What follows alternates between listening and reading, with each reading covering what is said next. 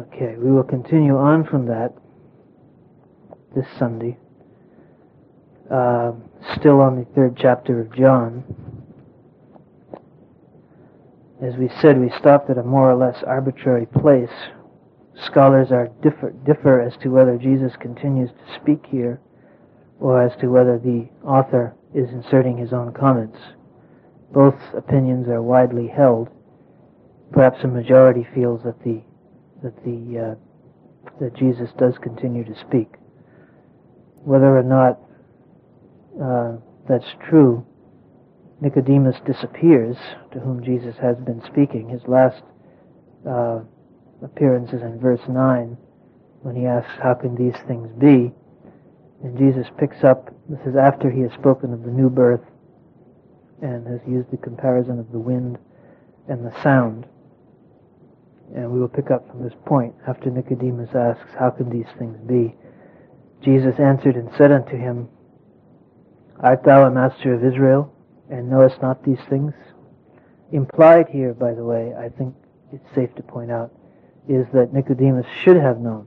In other words, that this is not a new thing that is being taught. This is part of the esoteric teaching of the Jewish people. And that, uh, as Master Kirpal used to say, ministers are supposed to know how to leave the body and how to help others to do that. And uh, Nicodemus was a member of the Jewish religious establishment of his day. And he was supposed to know.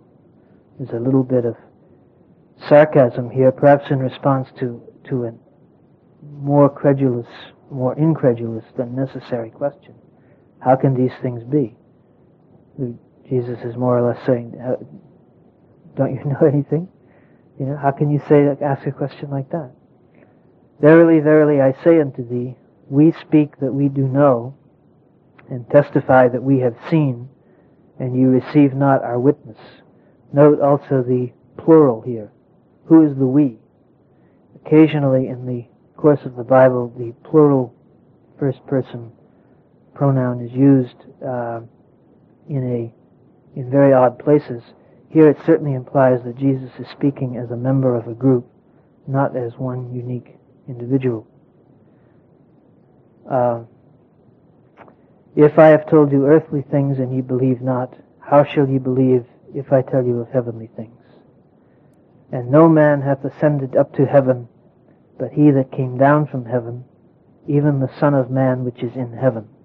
Here the Greek language in which this gospel is written, and in which all of the New Testament is written, definitely implies, through the use of the tenses, that uh, Jesus has already ascended into heaven, in addition to having coming down. In other words, that going up into heaven is something that uh, he is in the habit of doing. As we saw last Sunday, um, there is definitely, there was definitely implied in the initiation experience that was available uh, in esoteric Judaism of that time, and which there is excellent evidence that Jesus gave, uh, included a technique for leaving the body and ascending into heaven during lifetime. And that is definitely Professor Smith, who who, is, uh, who did the research which we used last time, uh, quoted, cited this verse as one of the canonical evidences, that is, as one of the evidences in the Bible that we have, that this was implied, because it it doesn't mean the traditional Christian belief in regard to this verse is that the ascending up into heaven happened once after the resurrection. And it's described in the Bible later on that Jesus went up bodily into heaven. But that appears to be a reading back onto something that um, did not mean that in the original, which, as we will see, is one of the keys to understanding the Gospels um, accurately is a recognition that this happens, this reading back of a later theological viewpoint onto something that Jesus said during his lifetime that in reality meant uh, something quite different. And as Moses lifted up the serpent in the wilderness, even so must the Son of Man be lifted up, that whosoever believeth in him should not perish, but have eternal life. And here we get to the heart, the next few verses are perhaps the essence are cited as the essence of the traditional Christian belief. And I'll read them, and, and they are of the utmost importance, both for an understanding of what Christians have traditionally believed about Jesus, but also uh, as to understand what Jesus was really saying and teaching, because the two are not necessarily the same. For God so loved the world that he gave his only begotten Son, that whosoever believeth in him should not perish, but have everlasting life. For God sent not his Son into the world to condemn the world, but that the world through him might be saved. He that believeth on him is not condemned, but he that believeth not is condemned already, because he hath not believed in the name of the only begotten Son of God. And this is the condemnation, that light is come into the world, and men love darkness rather than light, because their deeds were evil. For every one that doeth evil hateth the light, neither cometh to the light, lest his deeds should be reproved. But he that doeth truth cometh to the light, that his deeds may be made manifest, that they are wrought in God. Now, these are, I think, it's safe to say that no verse is quoted more often than John 3:16, the one that reads, "For God so loved the world that he gave his only begotten Son, that whosoever believeth in him should not perish, but have everlasting life." Uh, in order to demonstrate the essence of the traditional Christian belief when I was given a Bible, my first Bible in Sunday school class at the First Baptist Church in Beverly, Mass, when I was six or seven, uh, the Sunday school teacher very sweetly wrote John 3:16 on the flyleaf, and I immediately looked up and read this verse. And uh, this is perhaps the central verse of the whole Bible, according to the uh, traditional Christian viewpoint. I would say that it is close to being, along with a few others, as central a verse as there is from the esoteric viewpoint as well. But it's important to grasp what it is that Jesus is saying here, as well as the context in which he is saying it. Now, he is still alive. He is talking to someone who is approaching him as a truth seeker in his lifetime. He has just given him a discourse on initiation, uh, which we went into last Sunday on the new birth, and he is now, this has to be understood as a commentary on what he has already said, as an elaboration and a commentary. It is not, in other words, legitimate to understand this as a theological discussion um, as it would have been made after Jesus had been put to death and then uh, the other events occurred which Christians generally read into happening in order to understand this verse. It is, it just doesn't measure up to that. That's not its purpose, and could not have been its purpose in the context with which Jesus was saying it. So it's perhaps would be helpful to go over what Christians mean generally when they say believing in Jesus or believing in Him or even believing in the name of the only begotten Son of God, and then to try to understand what Jesus probably meant by that. Okay. There is a there is a whole theological framework. We mentioned last Sunday the uh, the evangelical understanding of the new birth, and this theological framework is what is put onto that conversion experience. But it exists independently of that also.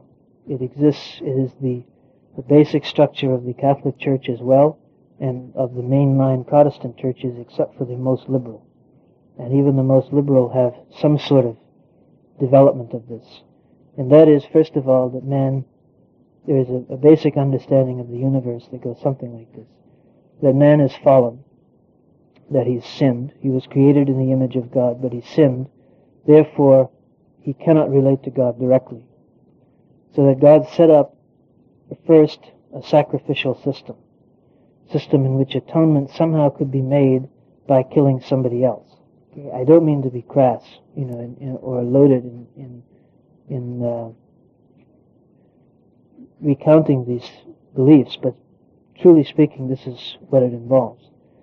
Uh, series of animal sacrifices were set up, as we saw a few weeks back, throughout uh, certain books of the Old Testament, and a very elaborate ritual and uh, a whole, for certain sins, certain kinds of atonement were required, and so forth.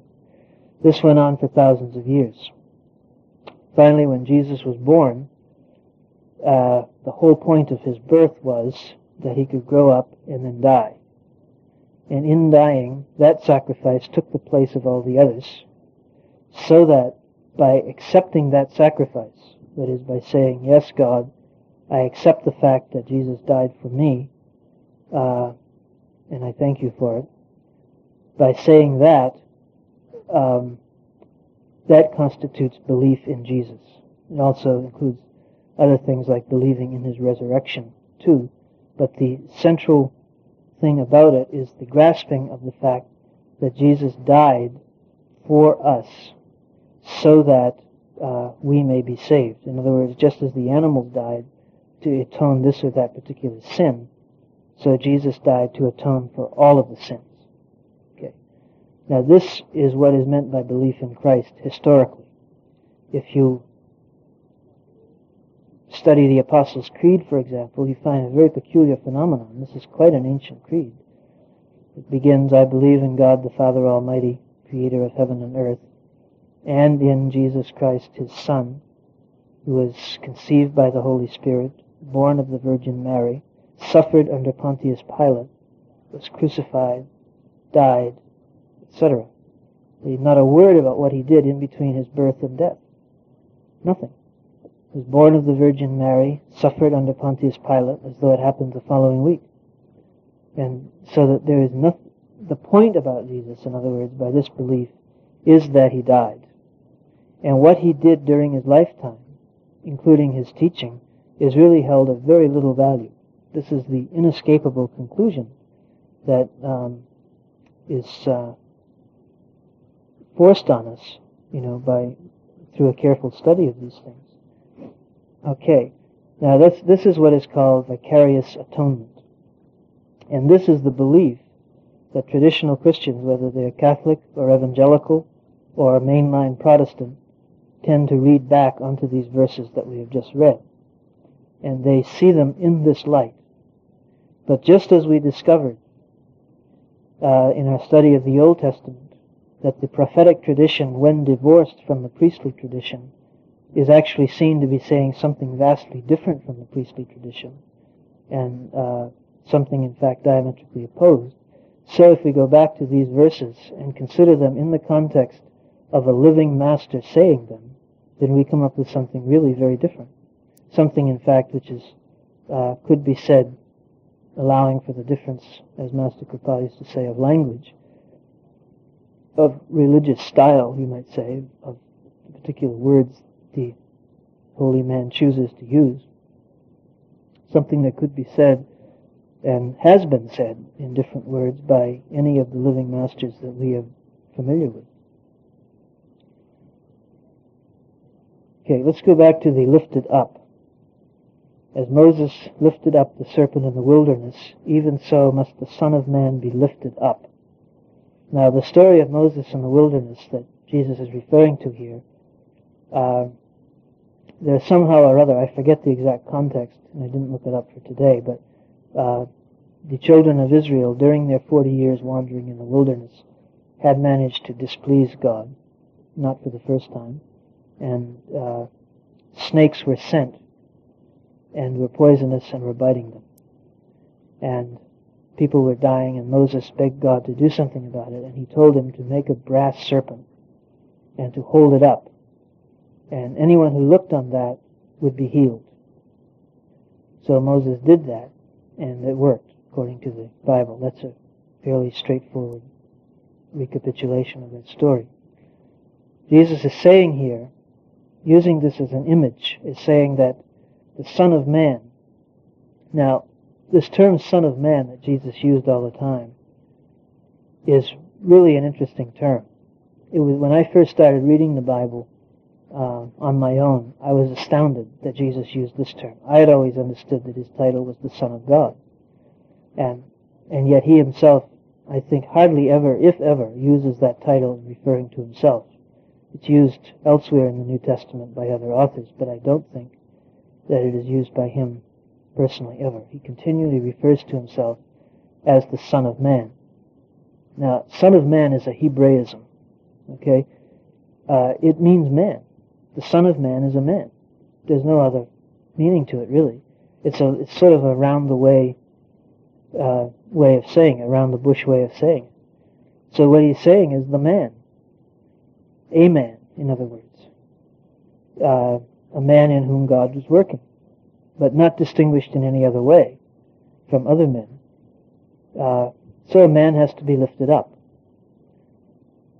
And once he is lifted up by God, then those who believe in him will not perish, but have eternal life. In other words, those people who recognize that God is working through a particular master will get the fruit of that recognition, which is a concept that we are very familiar with, um, which is in fact the, the central, essential teaching of Sant Mat. That first comes the recognition of God working through the human pole, and then comes the fruit of that recognition, which is ultimately, is indeed eternal life. And notice the word here is perish is used several times, which means literally die. And uh, in this context, is used quite obviously rather than condemned to hell, which is what would, in the Christian tradition, would be the logical use here. Uh, but quite I think once we have grasped the context, quite obviously means uh, will not again enter into the wheel of death and birth. That that will not be an option that we will have. For God so loved the world that he gave his only begotten Son, that whosoever believeth in him should not perish, but have everlasting life. Now, in the Greek, in the original, that really is not a personal pronoun. It doesn't read, He gave His only begotten Son. It reads, He gave the only begotten Son. That's the best reading. Um, there are a lot of manuscripts that say His, but apparently this was a change introduced quite early by scribes who thought it was better than the. But the oldest manuscripts do read the, so that the mo- most modern translations would say that. What is the significance of that? Well, not much, except that, as we saw when we were doing the first chapter of John, and we read, we took up the verse, the only begotten Son, which is in the bosom of the Father, he hath declared him. Uh, we saw very clearly, I think, that the only begotten Son is not the Son of Man. Okay? Although the Son of Man is the one through whom the only begotten Son is working. But the only begotten Son is the Word itself that there's nothing else that it can mean. That that is the Son. The human pole is another thing. And as Master Kirpal um, always said, Jesus differentiated between the Son of Man and the power working through him. And here he has done this very clearly in the space of two verses. He has used the term Son of Man to indicate that is man, to indicate um, the human pole that is being lifted up so that people may recognize the power working through him. And then he is using the term son without the uh, qualifying thing of man so that it refers back to God. In other words, he is using the title Son of God here in a roundabout way to indicate the power itself. The two are really very clearly differentiated if we read carefully and closely. So when God is giving, now this term is understood again through the the uh, the screen, you might say, or the cloud of the doctrine of vicarious atonement. Okay, that God gave His only begotten Son means He gave Jesus to die. Okay, now if we think about it, this is from God's point of view, this doesn't really amount to very much. I don't again mean to be to belittle beliefs that have been held by, by many people over a long period of time and are very sacred. And there is truth in that belief too. Um, there is truth in the idea of vicarious atonement. It is not an untruth. As we saw in the Anurag Sagar, the way Kal works is consistently to take things that are true and then separate them from uh, the rest of the truth so that they become distorted. So that, as we will see, there is some truth in the idea of vicarious atonement, and the crucifixion was a part of the deal, and uh, has been with many other masters as well. But all the same, that is not a sufficient explanation of what it means for God to give, for the simple reason that from God's point of view, from the Father's point of view, uh, when the Son dies is precisely the point when he goes back to him. So that the giving is in the incarnation itself. And it must mean that. That the, the Son, the power, okay, in some way that we cannot fully comprehend, and this is a mystery um, that is also a central mystery of Sant Mat as well, and of any understanding of the universe which implies the uh, incarnation, of which all of the esoteric teachings and a good many of the exoteric uh, do fit into that category.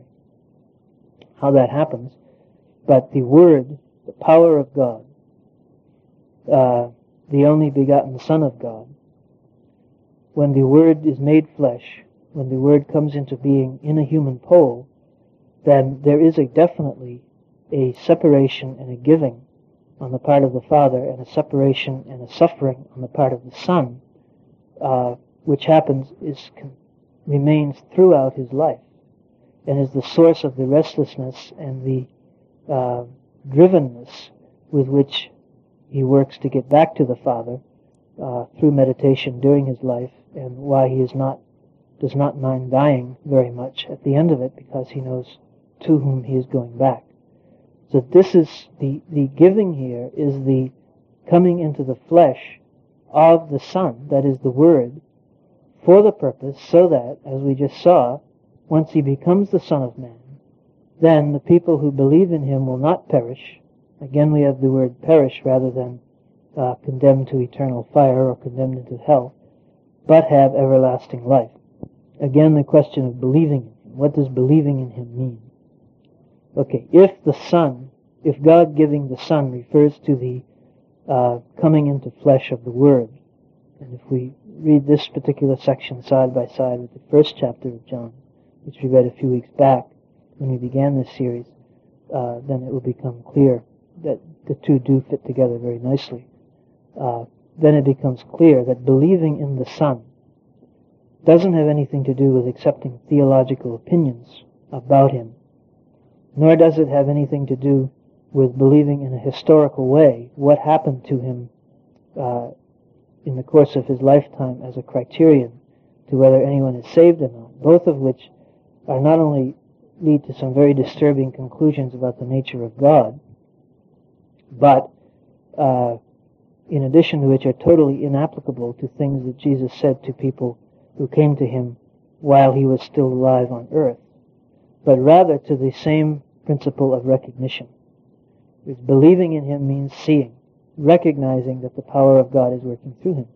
In exactly the same way, and there are instances of this all through the Gospels too, in which Harnam Singh, whom Sant Ji has talked about so often, who saw Master Kirpal once in Nabur uh, and recognized him, uh, was later taken by him at the time of his death, and given, in other words, everlasting life.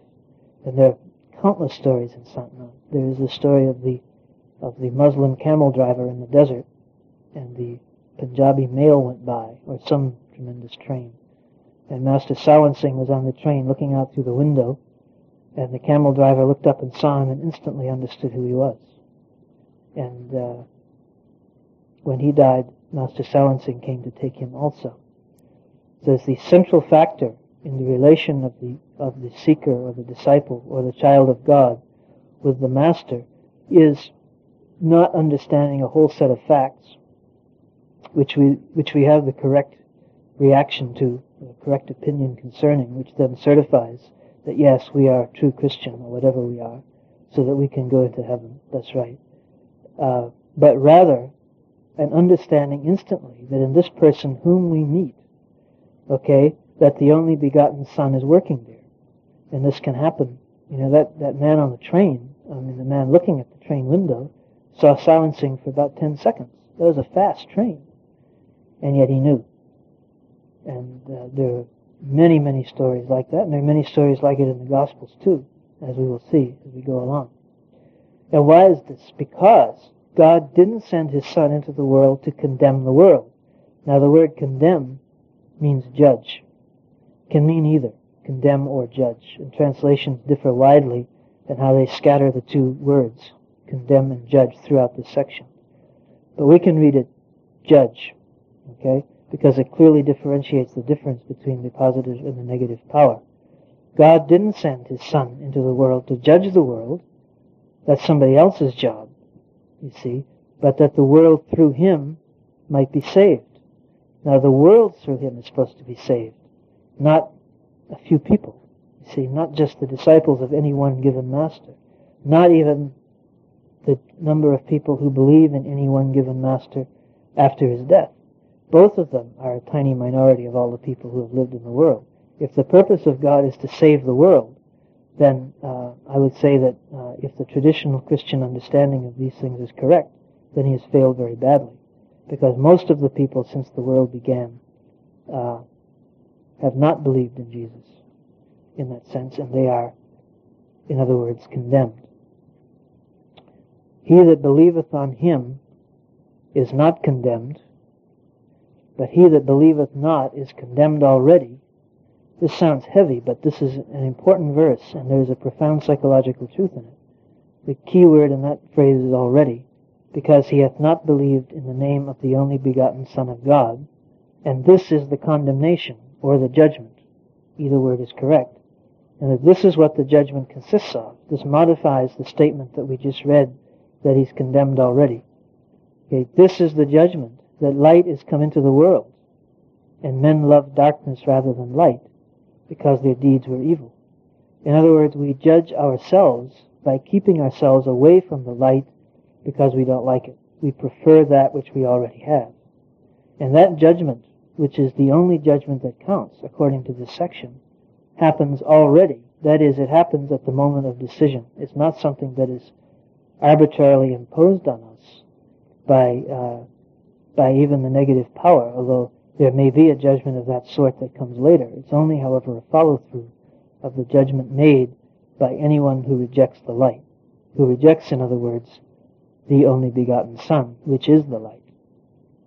And uh, this is what is called realized eschatology in the language of biblical scholars as composed to future eschatology. Eschatology means the last things.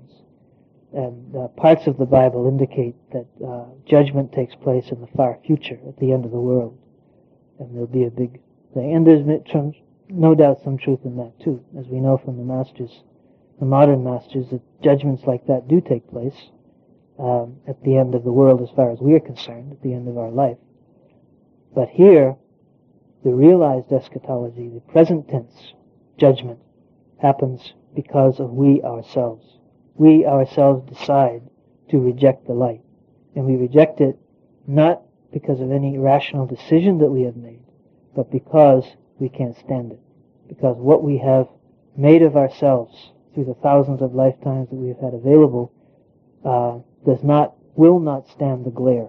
We cannot do it. And that's the judgment. Light is there. We prefer darkness. So we lose out. Nothing is implied. Of course, this does not, at this point, uh, future lives are not brought into consideration, as they often are not when the modern masters speak too. So it does not imply anything for eternity. It's a simple statement of fact about the present life.